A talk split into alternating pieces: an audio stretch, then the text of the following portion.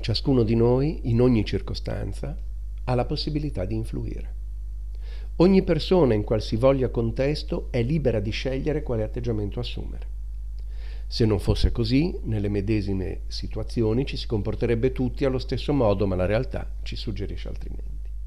Questo sottolinea il fatto che il nostro percorso di vita è un percorso di scelte. Quello che siamo, che facciamo, la situazione che viviamo, il sistema di relazioni in cui siamo immersi è frutto delle scelte che più o meno consapevolmente abbiamo fatto nel corso della nostra vita. Le nostre scelte ci formano, ci mettono alla prova, raccontano la nostra identità.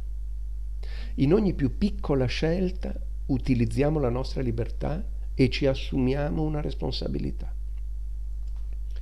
Nell'esercizio della nostra libertà e nell'assunzione delle conseguenti responsabilità non si esprime solo la nostra leadership, ma soprattutto la nostra identità di individui.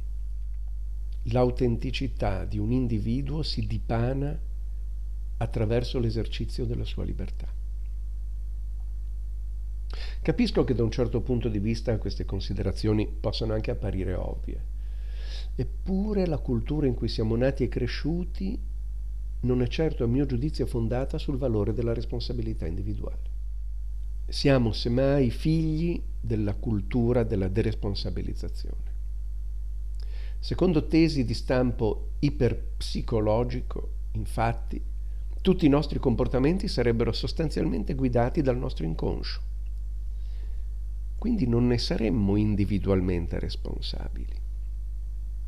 Freud ci ha spiegato quanto l'io sia dominato dall'inconscio.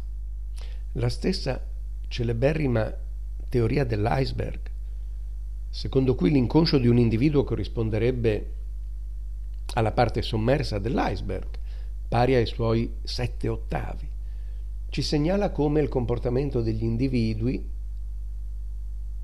non sia, secondo lo stereotipo freudiano, governato dagli stessi individui, ma da qualcosa di invisibile e ignoto, l'inconscio appunto.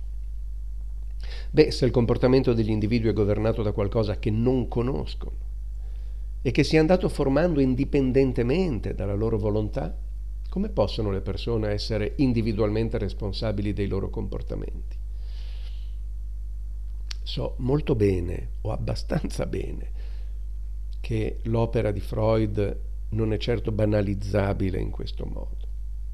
So anche però che la sua semplificazione ha determinato una cultura diffusa secondo la quale ci sarebbe una giustificazione assolutoria per ogni comportamento. Secondo altre tesi, questa volta di stampo ipersociologico, i comportamenti individuali sarebbero sostanzialmente dei derivati di processi storici e condizionamenti ambientali, quindi non dipendenti dalla volontà individuale. Marx ci ha detto che non è la coscienza degli uomini che determina la loro vita, ma le condizioni della loro vita che ne determinano la coscienza. Dalla semplificazione e banalizzazione, ancora una volta, di questo pensiero è derivata l'idea secondo la quale saremmo tutti rotelle di un ingranaggio più grande di noi, non governabile, ma solo rovesciabile. Così i comportamenti degli individui sarebbero in fondo scelte obbligate dal sistema, un'entità astratta che diventa, nella percezione e credenza comune, un lucido e malvagio centro di potere. Da questa impostazione mentale derivano alcuni comportamenti fondati su un infantile ribellismo, ma anche la tendenza a scaricare la responsabilità sullo Stato, sui politici, sull'azienda, sugli altri, insomma. Secondo le tesi di stampo iperpsicologico, le responsabilità dei comportamenti degli individui andrebbero ricercate nella storia che ha determinato la formazione del loro inconscio, mentre secondo le tesi di stampo ipersociologico andrebbero ricercate nei processi storici che hanno determinato le società e le culture. In ogni caso sembrerebbe sottratta all'individuo la sua facoltà di discernere, influire, assumersi la responsabilità delle proprie libere scelte, della propria autonoma crescita. Per acquisire coscienza occorrerebbe, secondo i primi, ricorrere ad uno psicanalista, per i secondi ad un rivoluzionario. Mi si perdoni se ho brutalmente semplificato e banalizzato il pensiero di questi due grandi pensatori che hanno in gran parte fatto, determinato la cultura del nostro tempo, Freud e Marx. So benissimo che la loro elaborazione intellettuale fu più ricca eh, e anche più attenta alla complessità della realtà. Certo è che il concetto di libero arbitrio dell'individuo non fu esattamente al centro delle loro tesi come possibilità alla portata di qualunque persona. In un caso esso sarebbe effettivamente esplicabile solo dopo un lungo percorso di psicanalisi, che disveli i misteri dell'inconscio. Nell'altro caso esso sarebbe appannaggio di pochi illuminati, avanguardie della rivoluzione, coloro che hanno il compito di rendere coscienti gli altri, nella fattispecie i proletari, del fatto che si sia sottratta la loro essenza e coscienza, non solo la proprietà dei mezzi di produzione. Non è un caso che forse entrambi abbiano avuto così scarsa considerazione, anzi così forte ostilità verso ogni forma religiosa. Tutte le religioni si fondano infatti sull'idea che gli individui abbiano libertà di giudizio e possibilità di discernere fra ciò che è bene e male a pensarci bene, la capacità di discernere fra il bene e il male fa di un musulmano un buon musulmano, di un induista un buon induista, di un cristiano un buon cristiano. Secondo Freud, ci si potrebbe arrischiare a considerare la nevrosi ossessiva come un equivalente patologico della formazione religiosa e a descrivere la nevrosi come una religiosità individuale e la religione come una nevrosi universale. Secondo Marx, la religione sarebbe il singhiozzo di una creatura oppressa, il sentimento di un mondo senza cuore, lo spirito di una condizione priva di spirito. Sarebbe l'oppio dei popoli.